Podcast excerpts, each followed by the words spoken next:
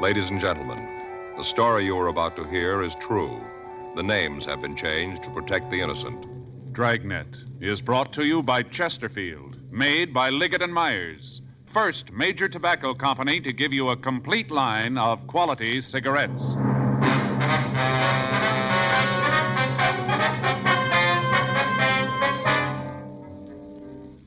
You're a detective sergeant. You're assigned to juvenile detail. For the past two weeks, there have been rumors of a teenage gang war taking place in your city. You don't know when it's going to start, you don't know where. Your job stop it. Friends, stage and screen star Paul Douglas is featured on the Chesterfield poster of the month that's up all over town. Here's what Paul Douglas says about Chesterfields. Quote, I've been smoking Chesterfield for 22 years. They're best for me. If you try them, you'll find they're best for you. Unquote. You know why Chesterfields are best for you because they're low in nicotine, highest in quality. And of course, Chesterfields are really mild, really satisfying. Try them yourself today. Regular or king size, Chesterfield.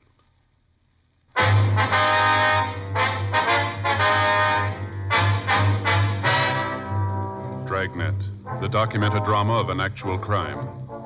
For the next 30 minutes, in cooperation with the Los Angeles Police Department, you will travel step by step on the side of the law through an actual case transcribed from official police files. From beginning to end, from crime to punishment, Dragnet is the story of your police force in action.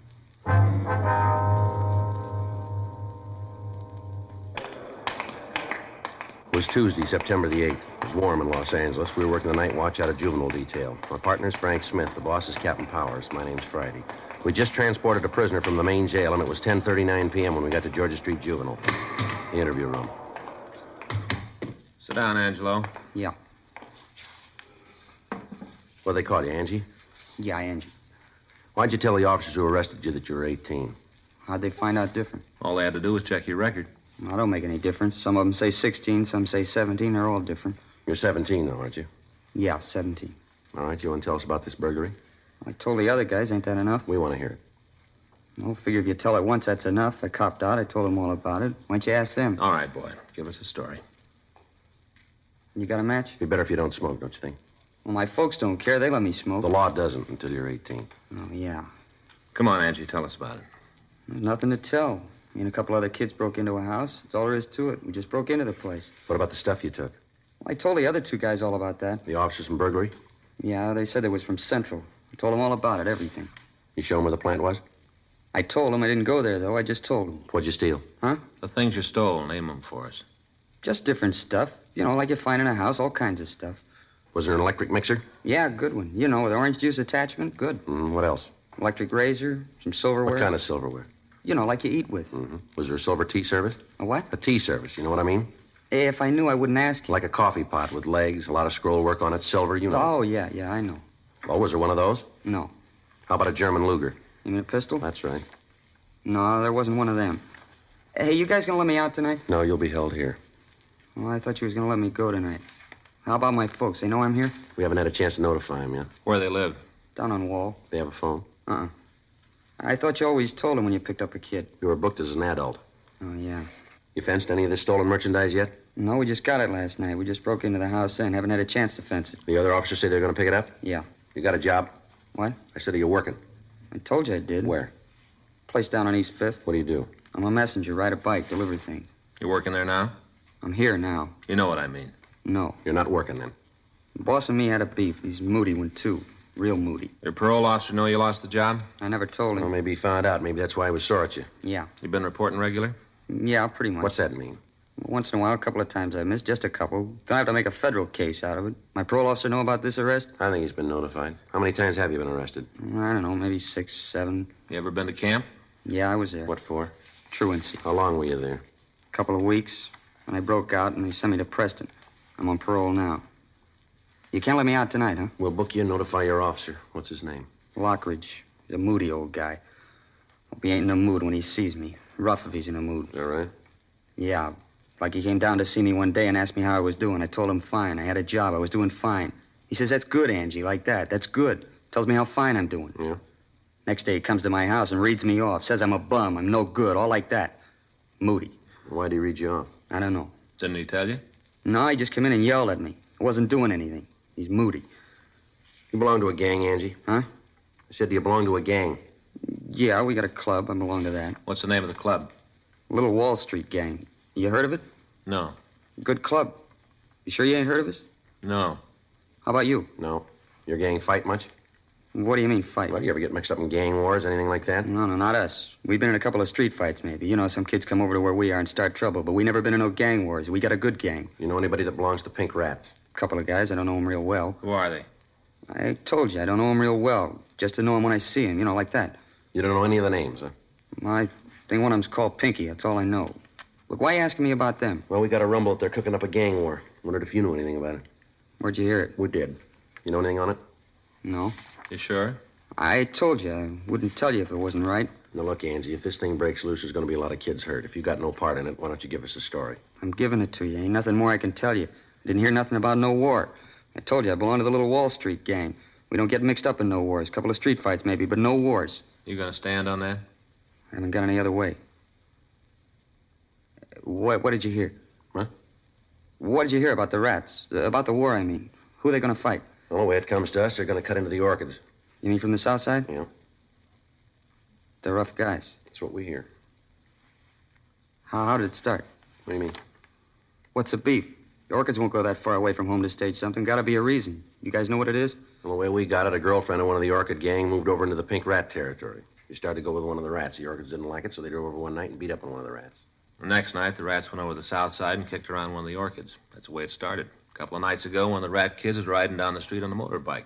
A car full of orchids came up alongside the boy, and before he could do anything about it, they wrapped a piece of bicycle chain around his head.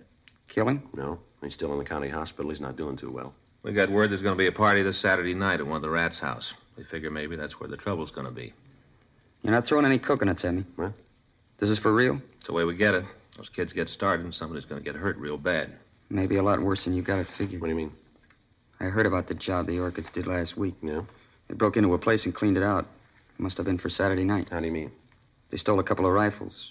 Something worse. Yeah? 12 gauge shotgun. 10:45 p.m. Angelo Marcal was rebooked at Georgia Street Juvenile on a charge of burglary. His shoes and his belt were taken from him and he was held in detention.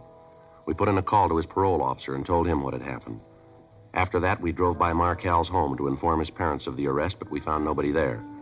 We left our card with a notation asking them to call us when they returned.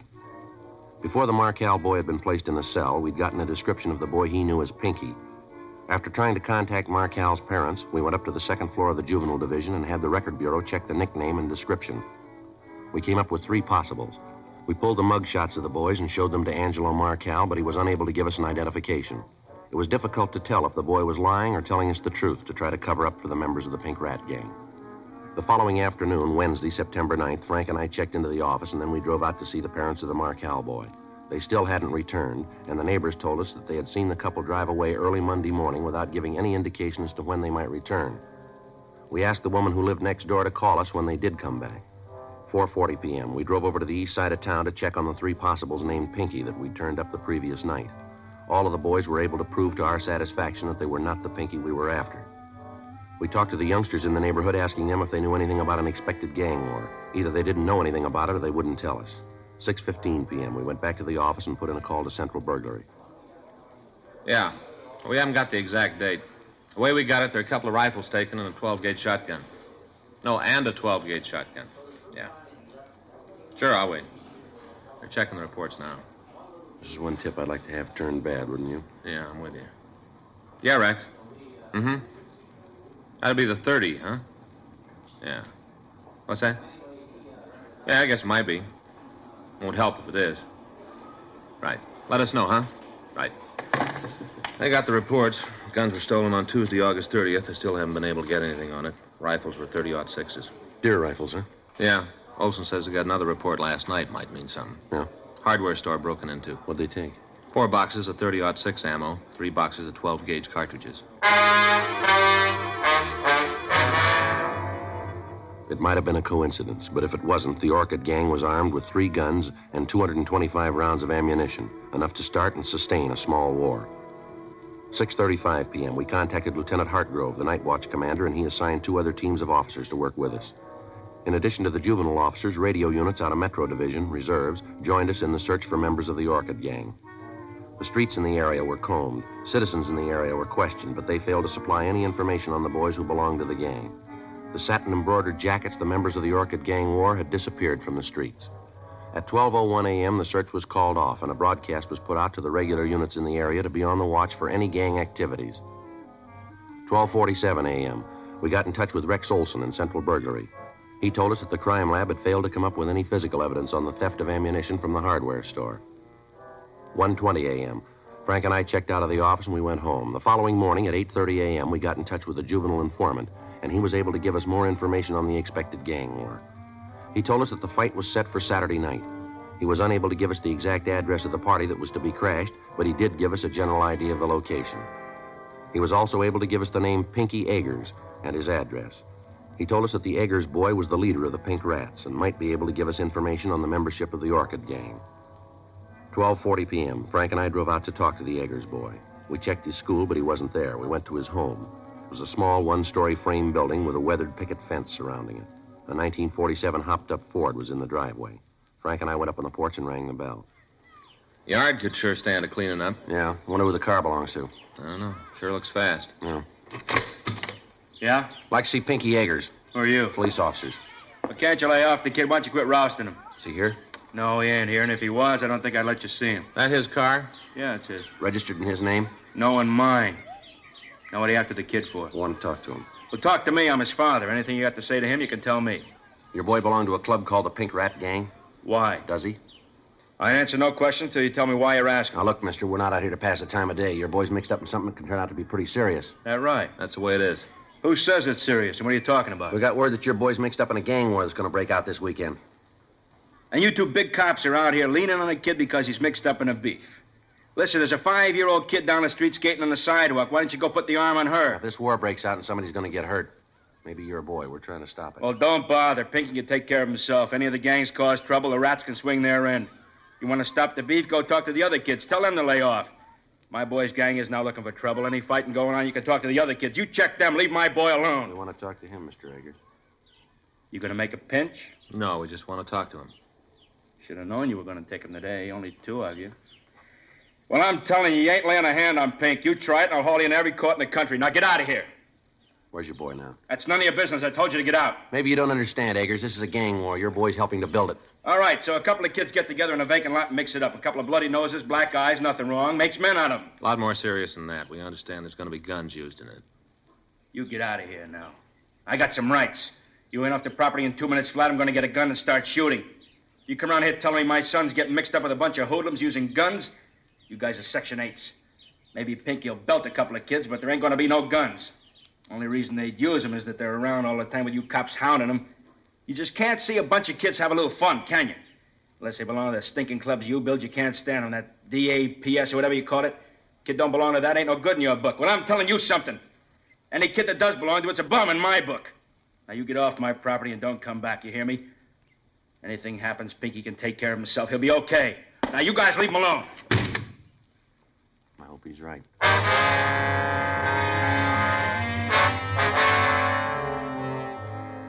Three fifteen p.m. Frank and I drove over to Pinky Eggers' school again. We spent the next two hours talking to the youngsters in the neighborhood. Those that would cooperate with us didn't have the information that we needed. The others refused to tell us anything. In the meantime, officers from 77th Street Division were checking on the activities of the Orchid Gang. They ran into the same evasive answers that we had. If the information we'd gotten was true, we had a little more than 48 hours to find the principals in the war before the shooting could start.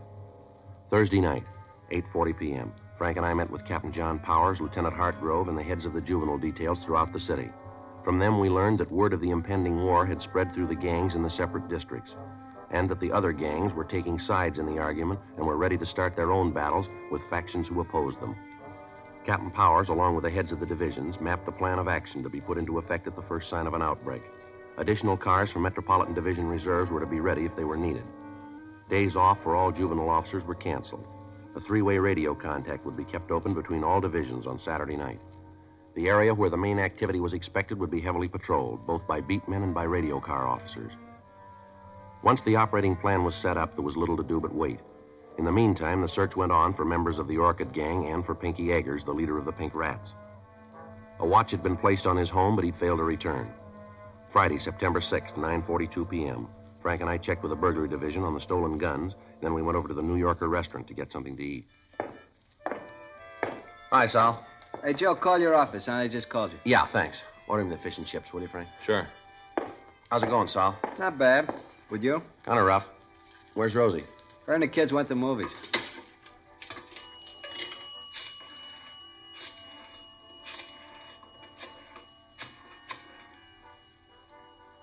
Two five six eight, please. Yeah, George Juvenile. Right. Lieutenant, this Friday. Well, when did it happen? Well, wait till I get a pencil. Sal, hand me that menu, will you? Yeah. Here you are. All right, go ahead. Yeah, I got it. Yeah. Well, what do you want us to do? Yeah. They know yet? Yeah, all right. No, we'll get right over there. Bye. Never mind the food, Sal. What's the matter? Kids didn't wait until Saturday. They just shot up Highland Park. What's the score? Still coming in. A good start. Yeah. 11 year old boy killed.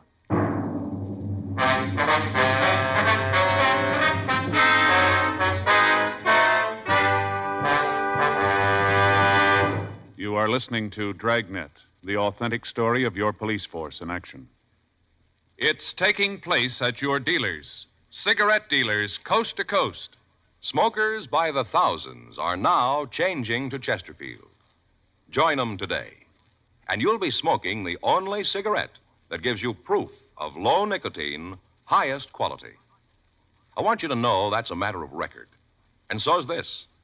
As I've been telling you, Chesterfield is the only cigarette with this proven record with smokers. No adverse effects to the nose, throat, and sinuses from smoking Chesterfields. Good reasons why you should change to Chesterfield? You bet. Ask for Chesterfield, regular or king size, best for you.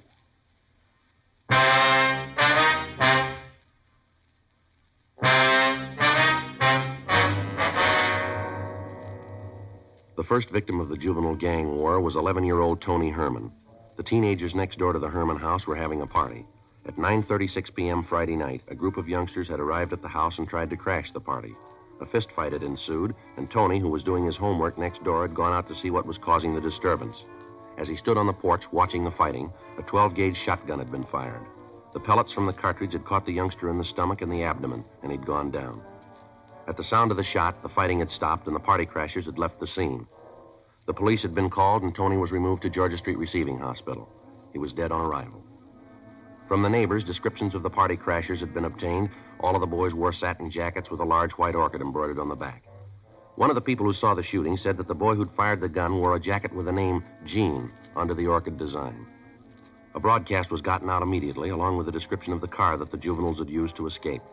The parents of the Herman boy were not at home when the shooting occurred. From the neighbors, we found that they usually went to a movie on Friday night and they didn't return until after midnight. An officer was stationed at the house to bring them to the hospital when he returned. At 1:34 a.m., Mrs. Herman arrived at the hospital. She was a small, dark woman with graying hair. She didn't know what had happened. Frank and I met her in the hall. I want to see Sergeant Friday. Is he here? I'm Sergeant Friday, ma'am. Well, I'm Mrs. Herman. They say something's happened to Tony. Yes, ma'am. You want to step in here? Might be a little better to talk. All right. Can I see him? He isn't hurt bad, is he? It's that bicycle. I told his father I knew it was too soon for it. He's so little, and to buy him a big bike like that, well, he couldn't hardly reach the pedals. Well, that's it, isn't it? He fell off the bicycle. No, ma'am. What is it then?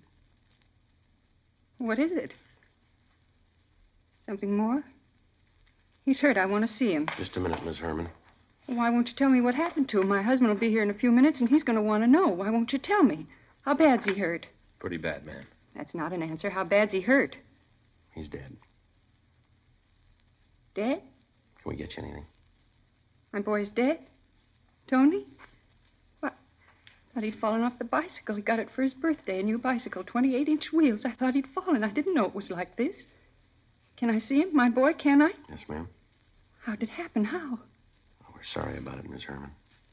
My Tony had an accident and he's dead.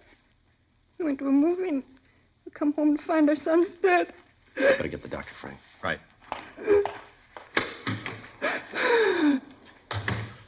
Doctor will be here in a minute, Miss Herman. Just to a movie. He's doing his homework. Now he's dead. How did it happen, Mr. Friday? The gun went off. He was standing on the porch. He was hit. But who was shooting? Who shot my boy? Who killed him? We don't know, Miss Herman. I want to know who it was who killed him. I want to know. His father's going to want to know. My boy's dead. My boy, my son. You want to handle this, Doc? We'll wait outside. Surely.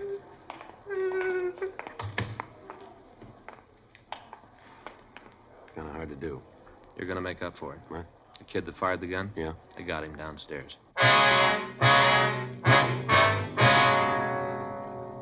A few minutes after the broadcast had gone out on the boy wearing the jacket with the name Gene on it, two officers on York Boulevard had picked up the speeding car. In shaking down the occupants and the car itself, they'd found the jacket hidden under the rear seat. In the trunk of the automobile, they'd found the stolen rifles and the shotgun with one discharged cartridge in it. The three boys in the car had been taken into custody and brought immediately to Georgia Street. Two of the youngsters had been taken to the detention cells, and the third, who identified himself as Gene Graff, was brought to the office of the night watch commander. From the identification found in his pockets, we learned his name, address, and his age 16 years old. His parents were notified that he was being held, and they were asked to come to the office immediately. All the time the boy had been in the room and the calls had been made, he refused to say anything. When Frank hung up the phone after calling his parents, he made the first statement. What's that going to prove? What's that? Having him come down here, what are you going to prove with that? You want to tell us about it? That's a kid. You going to be all right? No, he's not. How bad's he hurt? He's dead. rough. That's all you got to say? What do you want me to say? You gunned down an 11 year old boy, and that's all you got to say about it? Look, cop, I know the routine. You read me off, make a big speech, and I'm supposed to feel real bad. Well, I'd like to go along with you, but it won't work. Look, save the effort. Use the words on somebody else. Do what you're going to do, and let's get it over with. How old are you? You already saw it. How old? 16. Pretty heavy, aren't you? I've been around, yeah. Don't get smart, kid. Not my fault. I was born that way. How many times you been arrested? Couple. How many times? Four. For what? Suspicion 211. Suspicion 245. You're 16. You've been picked up for robbery and assault. I didn't stand any of them. You ever been in camp? No. You ever served any time? Look, the taxpayers pay you a lot of money to keep records. Why don't you look all this up? It's there. Where'd you get the shotgun you used tonight? I won it in a raffle. I got a lot of luck. Yeah, well, it just ran out, kid. Now, I'm going to give you a piece of advice. If you're as smart as I think you are, you're going to take it. You start answering these questions, you start answering them right. You bought yourself a pile of trouble that you and that smart mouth of yours aren't going to talk your way out of. You killed somebody, an 11 year old boy. You walked up that house with a gun, a gun you were ready to use. And you just answer the questions and never mind the sarcasm. Put the muscle away. You lean on me, and I'll have every sister in this state on your neck. I'm a juvenile. Don't you forget it. You just got out of that league. That's the way you see it, That's the way it is. from where you sit. But I'm telling you, you give me any muscle, and I'll scream my head off to every sob sister club in the country. I'm going to ask you once more, young fella, where'd you get that gun? I bought a lucky ticket. Stick with it, kid. We're checking the numbers now. Those guns were taken in the burglary last week. You're dead on it. We got you going in. You try to make it stick. Don't worry, we will. Use narcotics? Do I look like a hype? I asked you a question. And I gave you an answer. Did you drink? Sure, I'm a real lush. I'm going to tell you something. We're running out of patience with you. Well, then you better go get pumped up. You're gonna need a lot more. What were you doing out there tonight? Where? Come off it. You know what I mean. Gently, gently. What were you doing at that party? What do you usually do at a party? I was having a good time. Why'd you take that gun with you? I was in the car. I didn't take it. I went along for the ride. Well, who put it there? I don't know. Other boys say it was yours. That's a lie. Prove it. I don't have to. You gotta prove I did know about We it. don't have to prove a thing. There are a couple of people who saw you shoot the kid. Guys you were with that copped out. You're nailed and you know it. We'll see what the judge has to say about it. I've gotten off before. I'll swing it this time. I'm a juvenile. I'm not responsible for what I do. You really believe that, don't you? I said it. You know, I got two kids. What do you want? A medal? I got two kids. They're pretty good youngsters, too.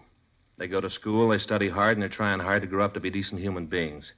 They'll get married and raise ordinary families. They'll never do much of anything special to get their names in the papers. Nobody's going to give 'em much notice, and maybe that's the way they want it. But all of a sudden, somebody like you comes along, mean and rotten, and people hear about you. They figure all the kids sat down and wrote your name on a ballot, and now you represent all of them. That you're the shining example of American youth. They sit there and shake their heads and talk about what's happening to the younger generation. They got the wrong picture. It isn't true, none of it. You framed it. You act like a big man, and every decent, honest kid comes on looking like a bum. You sit there and blow off about being a juvenile. You like it because you think it'll buy you special privileges. Well, you're wrong, fella, not in my book. As far as I'm concerned, you're a rotten little killer, and you're going to be treated like one. Now you bring out the rubber hose. All right, come on, let's go. Take your coat, boy. You're not coming back this way. Yeah. Come in. Mr. Friday, Yes, Miss Herman. they told me I'd find you here. Is this the boy who did it? Yes, ma'am. What's your name? Answer. Gene Graff. Why'd you do it? Why'd you kill my boy? Did he do something to you? Is that it? Did Tony do something to you? Answer me. Say something. Just tell me one thing. What right do you have? What right does a young hoodlum like you have to stand there alive and breathing and my boy dead? What right? Do you hear me? What right? Miss Herman. Make him tell me what right.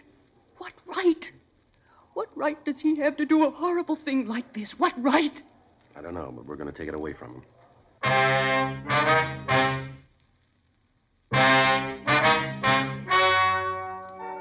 The story you have just heard is true. The names were changed to protect the innocent.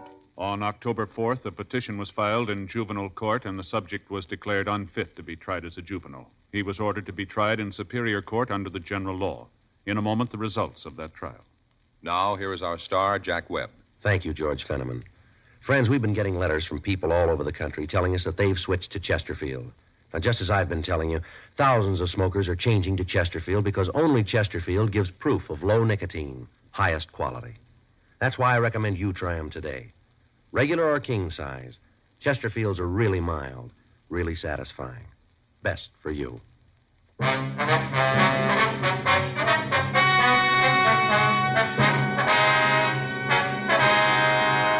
Gene Norton Graff was tried and convicted of murder in the second degree.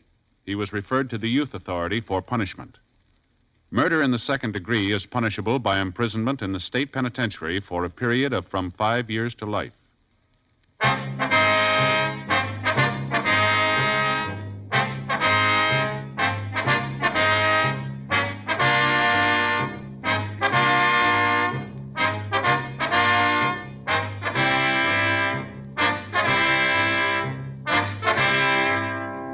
You have just heard Dragnet, a series of authentic cases from official files.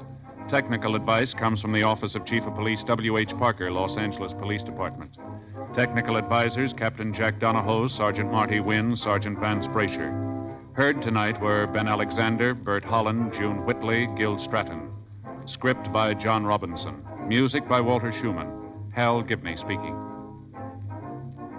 Watch an entirely different Dragnet case history each week on your local NBC television station. Please check your newspaper for the day and time. Chesterfield has brought you Dragnet transcribed from Los Angeles.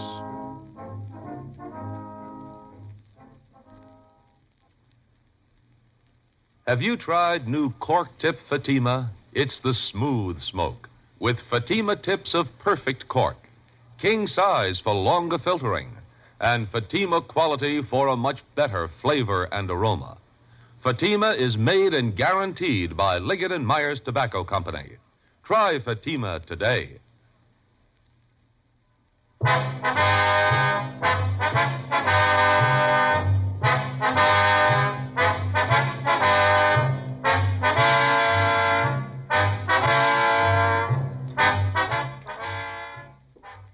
Hear John Cameron Swayze and the news tonight on the NBC Radio Network.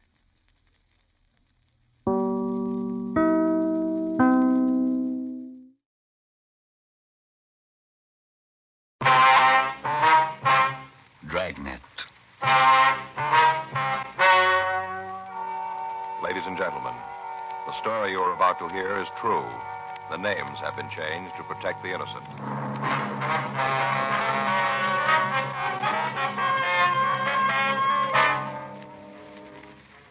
Detective Sergeant. You're assigned to juvenile detail. For the past two weeks, there have been rumors of a teenage gang war taking place in your city. You don't know when it's going to start, you don't know where. Your job stop it.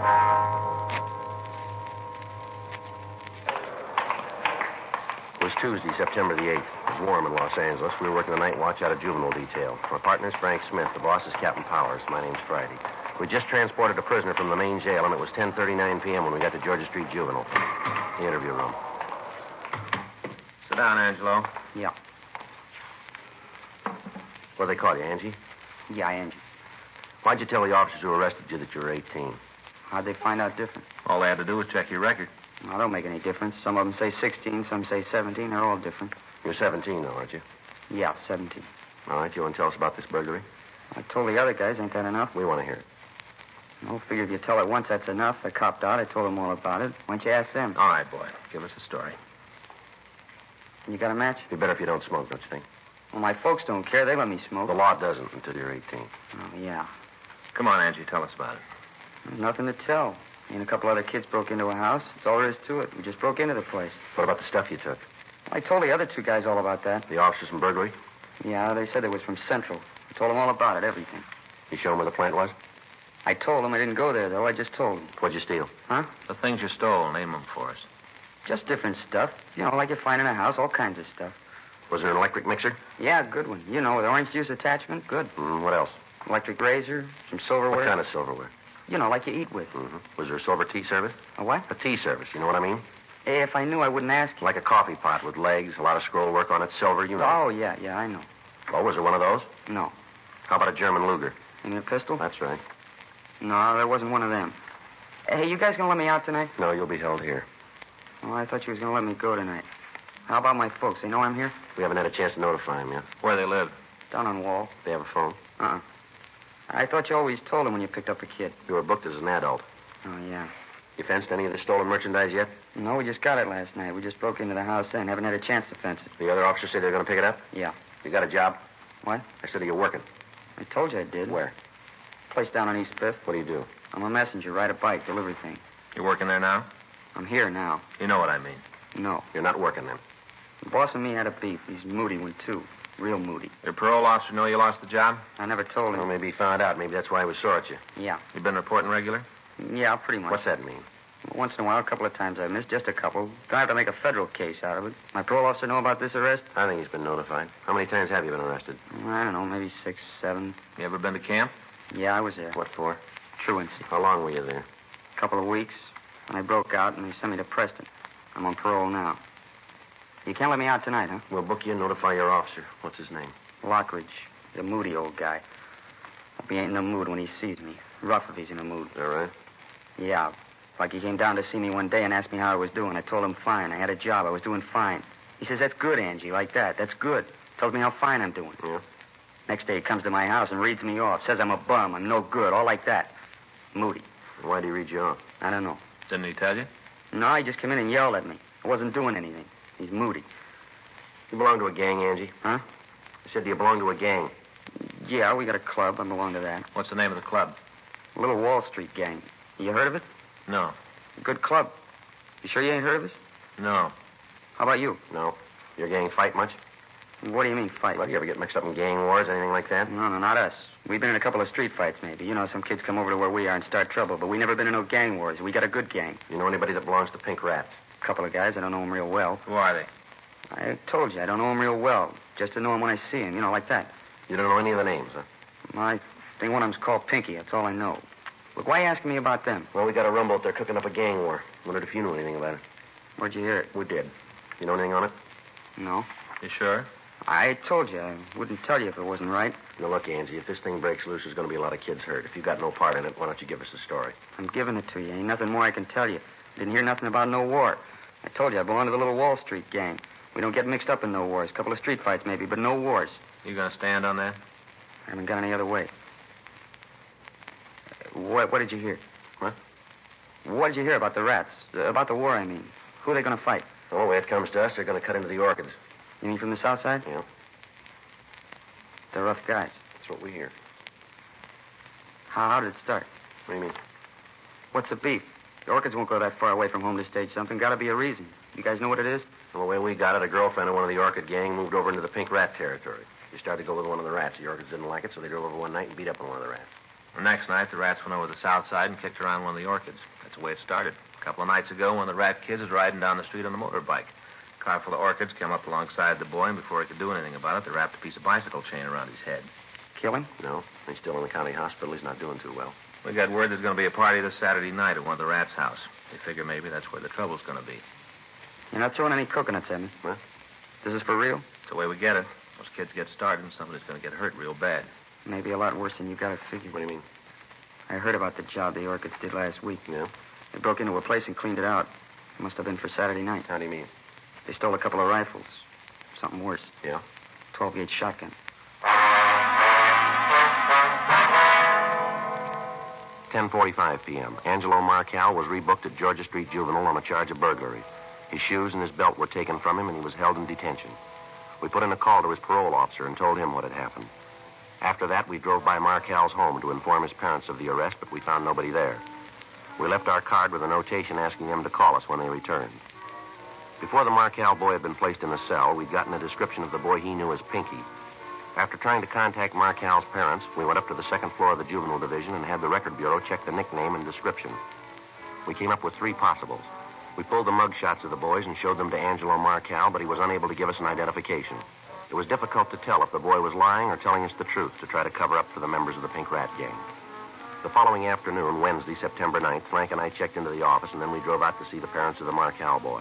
They still hadn't returned, and the neighbors told us that they had seen the couple drive away early Monday morning without giving any indication as to when they might return. We asked the woman who lived next door to call us when they did come back. 4:40 p.m. We drove over to the east side of town to check on the three possibles named Pinky that we'd turned up the previous night. All of the boys were able to prove to our satisfaction that they were not the Pinky we were after. We talked to the youngsters in the neighborhood asking them if they knew anything about an expected gang war. Either they didn't know anything about it or they wouldn't tell us. 6:15 p.m. We went back to the office and put in a call to Central Burglary. Yeah. We haven't got the exact date. The way we got it, there are a couple of rifles taken and a 12 gauge shotgun. No, and a 12 gauge shotgun. Yeah. Sure, I'll wait. They're checking the reports now. This is one tip I'd like to have turned bad, wouldn't you? Yeah, I'm with you. Yeah, Rex. Mm-hmm. Mm hmm. That'll be the 30, huh? Yeah. What's that? Yeah, I guess it might be. Won't help if it is. Right. Let us know, huh? Right. They got the reports. Guns were stolen on Tuesday, August 30th. They still haven't been able to get anything on it. Rifles were 30 sixes. Deer rifles, huh? Yeah. Olson says they got another report last night. Might mean something. Yeah. Hardware store broken into. What'd they take? Four boxes of 30 six ammo, three boxes of 12 gauge cartridges. It might have been a coincidence, but if it wasn't, the Orchid Gang was armed with three guns and 225 rounds of ammunition, enough to start and sustain a small war. 6:35 p.m. We contacted Lieutenant Hartgrove, the night watch commander, and he assigned two other teams of officers to work with us. In addition to the juvenile officers, radio units out of Metro Division reserves joined us in the search for members of the Orchid Gang.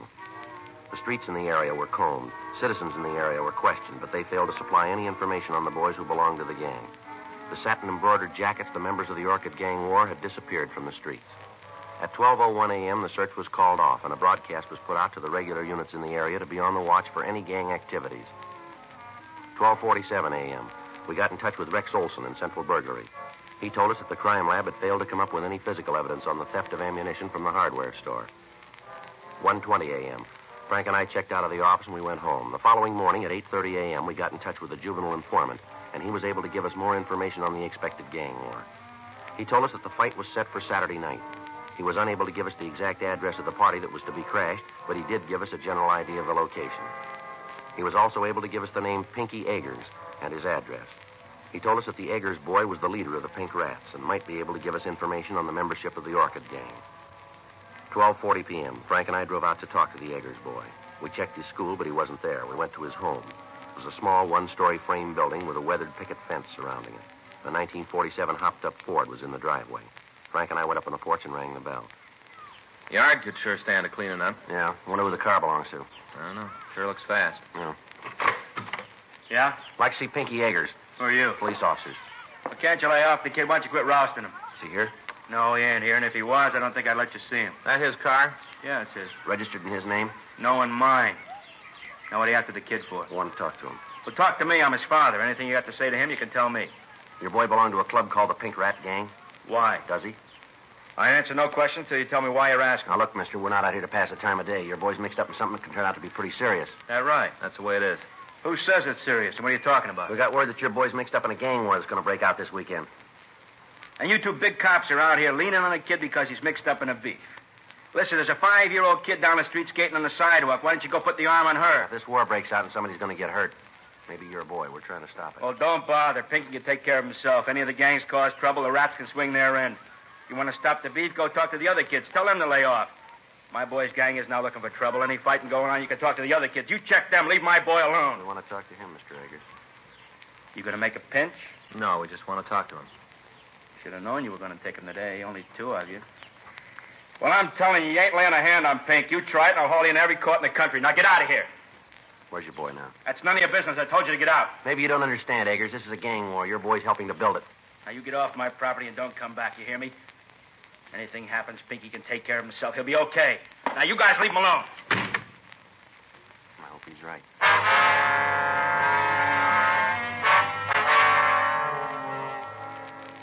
Three fifteen p.m. Frank and I drove over to Pinky Eggers' school again. We spent the next two hours talking to the youngsters in the neighborhood. Those that would cooperate with us didn't have the information that we needed. The others refused to tell us anything. In the meantime, officers from 77th Street Division were checking on the activities of the Orchid Gang. They ran into the same evasive answers that we had. If the information we'd gotten was true, we had a little more than 48 hours to find the principals in the war before the shooting could start. Thursday night, 8:40 p.m. Frank and I met with Captain John Powers, Lieutenant Hartgrove, and the heads of the juvenile details throughout the city. From them, we learned that word of the impending war had spread through the gangs in the separate districts, and that the other gangs were taking sides in the argument and were ready to start their own battles with factions who opposed them. Captain Powers, along with the heads of the divisions, mapped the plan of action to be put into effect at the first sign of an outbreak. Additional cars from Metropolitan Division reserves were to be ready if they were needed. Days off for all juvenile officers were canceled. A three way radio contact would be kept open between all divisions on Saturday night. The area where the main activity was expected would be heavily patrolled, both by beat men and by radio car officers. Once the operating plan was set up, there was little to do but wait. In the meantime, the search went on for members of the Orchid Gang and for Pinky Eggers, the leader of the Pink Rats. A watch had been placed on his home, but he failed to return. Friday, September 6th, 9.42 p.m. Frank and I checked with the burglary division on the stolen guns. Then we went over to the New Yorker restaurant to get something to eat. Hi, Sal. Hey, Joe, call your office. I just called you. Yeah, thanks. Order him the fish and chips, will you, Frank? Sure. How's it going, Sal? Not bad. Would you? Kind of rough. Where's Rosie? Her and the kids went to movies.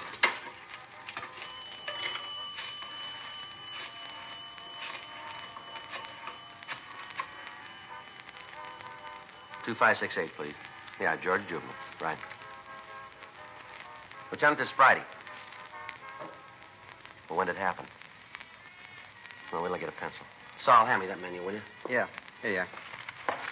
All right, go ahead. Yeah, I got it. Yeah. Well, what do you want us to do? Yeah. They know yet? Yeah, all right. No, we'll get right over there. Bye. Never mind the food, Sal. What's the matter? Kids didn't wait until Saturday. They just shot up Highland Park. What's the score? Still coming in. A good start. Yeah. 11 year old boy killed.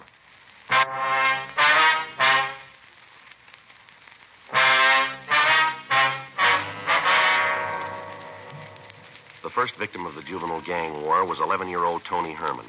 The teenagers next door to the Herman house were having a party. At 9:36 p.m. Friday night, a group of youngsters had arrived at the house and tried to crash the party. A fistfight had ensued, and Tony, who was doing his homework next door, had gone out to see what was causing the disturbance. As he stood on the porch watching the fighting, a 12-gauge shotgun had been fired. The pellets from the cartridge had caught the youngster in the stomach and the abdomen, and he'd gone down. At the sound of the shot, the fighting had stopped and the party crashers had left the scene. The police had been called, and Tony was removed to Georgia Street Receiving Hospital. He was dead on arrival. From the neighbors, descriptions of the party crashers had been obtained. All of the boys wore satin jackets with a large white orchid embroidered on the back.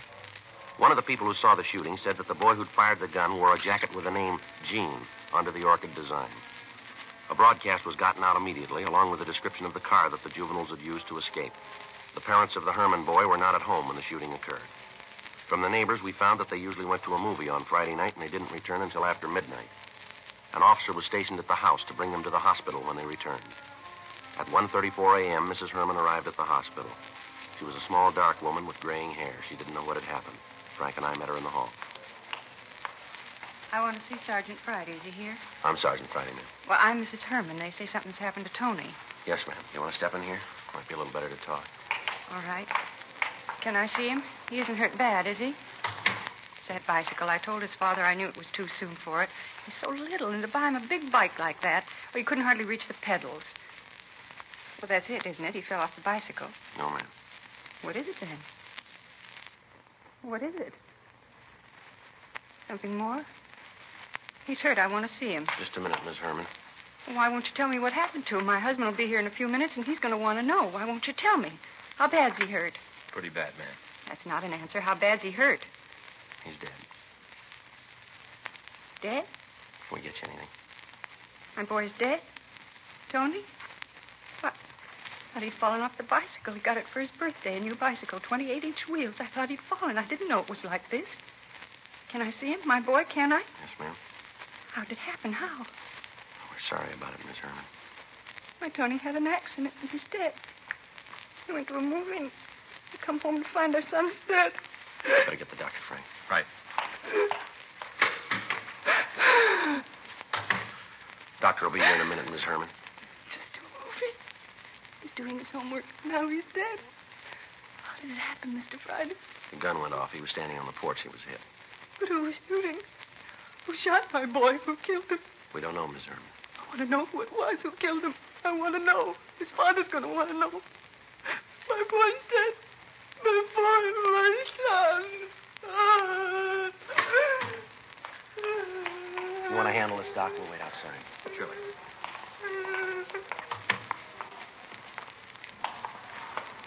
Kind of hard to do. You're going to make up for it. The kid that fired the gun? Yeah. They got him downstairs.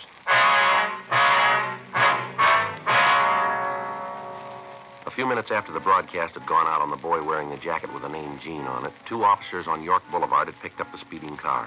In shaking down the occupants and the car itself, they'd found the jacket hidden under the rear seat. In the trunk of the automobile, they'd found the stolen rifles and the shotgun with one discharged cartridge in it. The three boys in the car had been taken into custody and brought immediately to Georgia Street. Two of the youngsters had been taken to the detention cells, and the third, who identified himself as Gene Graff, was brought to the office of the night watch commander. From the identification found in his pockets, we learned his name, address, and his age 16 years old. His parents were notified that he was being held, and they were asked to come to the office immediately. All the time the boy had been in the room and the calls had been made, he refused to say anything. When Frank hung up the phone after calling his parents, he made the first statement. What's that going to prove? What's that? Having him come down here. What are you going to prove with that? You want to tell us about it? How's the kid? You going to be all right? No, he's not. How bad's he hurt? He's dead. Rough. That's all you got to say? What do you want me to say? You gunned down an 11 year old boy, and that's all you got to say about it? Look, cop, I know the routine. You read me off, make a big speech, and I'm supposed to feel real bad. Well, I'd like to go along with you, but it won't work. Look, save the effort. Use the words on somebody else. Do what you're going to do, and let's get it over with. How old are you? You already saw it. How old? 16. Pretty heavy, aren't you? I've been around, yeah. Don't get smart, kid. Not my fault. I was born that way. How many times you been arrested? Couple. How many times? Four. For what?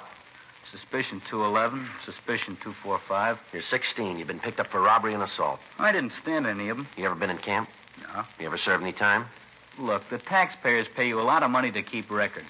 Why don't you look all this up? It's there. Where'd you get the shotgun you used tonight? I won it in a raffle. I got a lot of luck. Yeah, well, it just ran out, kid. Now, I'm going to give you a piece of advice. If you're as smart as I think you are, you're going to take it. You start answering these questions, you start answering them right. You bought yourself a pile of trouble that you and that smart mouth of yours aren't going to talk your way out of. You killed somebody, an 11 year old boy. You walked up that house with a gun, a gun you were ready to use. And you just answer the questions and never mind the sarcasm. Put the muscle away. You lean on me, and I'll have every sister in this state on your neck. I'm a juvenile. Don't you forget it. You just got out of that league. That's the way you see it. That's the way it is. From where you sit. But I'm telling you, you give me any muscle, and I'll scream my head off to every sob sister club in the country. I'm going to ask you once more, young fellow. Where'd you get that gun? I bought a lucky ticket. Stick with it, kid. We're checking the numbers now. Those guns were taken in the burglary last week. You're dead on it. We got you going in. You try to make it stick. Don't worry, we will. Use narcotics? Do I look like a hype? I asked you a question. And I gave you an answer. Did you drink? Sure, I'm a real lush. I'm going to tell you something. We're running out of patience with you. Well, then you better go get pumped up. You're going to need a lot more. What were you doing out there tonight? Where? Come off it. You know what I mean. Gently, gently. What were you doing at that party? What do you usually do at a party? I was having a good time. Why'd you take that gun with you? I was in the car. I didn't take it. I went along for the ride. Well, who put it there? I don't know. Other boys say it was yours. That's a lie. Prove it. I don't have to. You got to prove I did know about We it. don't have to prove a thing. There are a couple of people who saw you shoot the kid. Guys you were with who copped out. You're nailed and you know it. We'll see what the judge has to say about it. I've gotten off before. I'll swing it this time. I'm a juvenile. I'm not responsible for what I do. You really believe that, don't you? I said it. You know, I got two kids. What do you want? A medal? I got two kids. They're pretty good youngsters, too. They go to school, they study hard, and they're trying hard to grow up to be decent human beings. They'll get married and raise ordinary families. They'll never do much of anything special to get their names in the papers. Nobody's going to give them much notice, and maybe that's the way they want it. But all of a sudden, somebody like you comes along, mean and rotten, and people hear about you. They figure all the kids sat down and wrote your name on a ballot, and now you represent all of them. That you're the shining example of American youth. They sit there and shake their heads and talk about what's happening to the younger generation. They got the wrong picture. It isn't true, none of it. You framed it. You act like a big man, and every decent, honest kid comes on looking like a bum. You sit there and blow off about being a juvenile. You like it because you think it'll buy you special privileges. Well, you're wrong, fella, not in my book. As far as I'm concerned, you're a rotten little killer, and you're going to be treated like one. Now you bring out the rubber hose. All right, come on, let's go. Take your coat, boy. You're not coming back this way. Yeah. Come in. Mr. Friday, Yes, Miss Herman. you told me I'd find you here. Is this the boy who did it? Yes, ma'am. What's your name? Answer. Gene Graff. Why'd you do it? Why'd you kill my boy? Did he do something to you? Is that it? Did Tony do something to you? Answer me. Say something. Just tell me one thing. What right do you have? What right does a young hoodlum like you have to stand there alive and breathing and my boy dead? What right? Do you hear me? What right? Miss Herman. Make him tell me what right. What right? What right does he have to do a horrible thing like this? What right? I don't know, but we're going to take it away from him.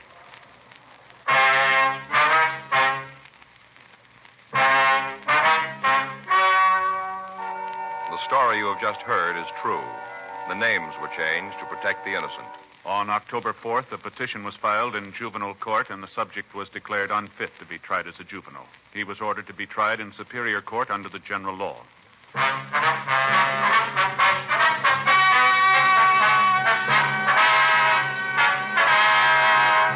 Gene Norton Graff was tried and convicted of murder in the second degree. He was referred to the Youth Authority for punishment. Murder in the second degree is punishable by imprisonment in the state penitentiary for a period of from five years to life. Dragnet. The story of your police force in action is a presentation of the United States Armed Forces Radio Service.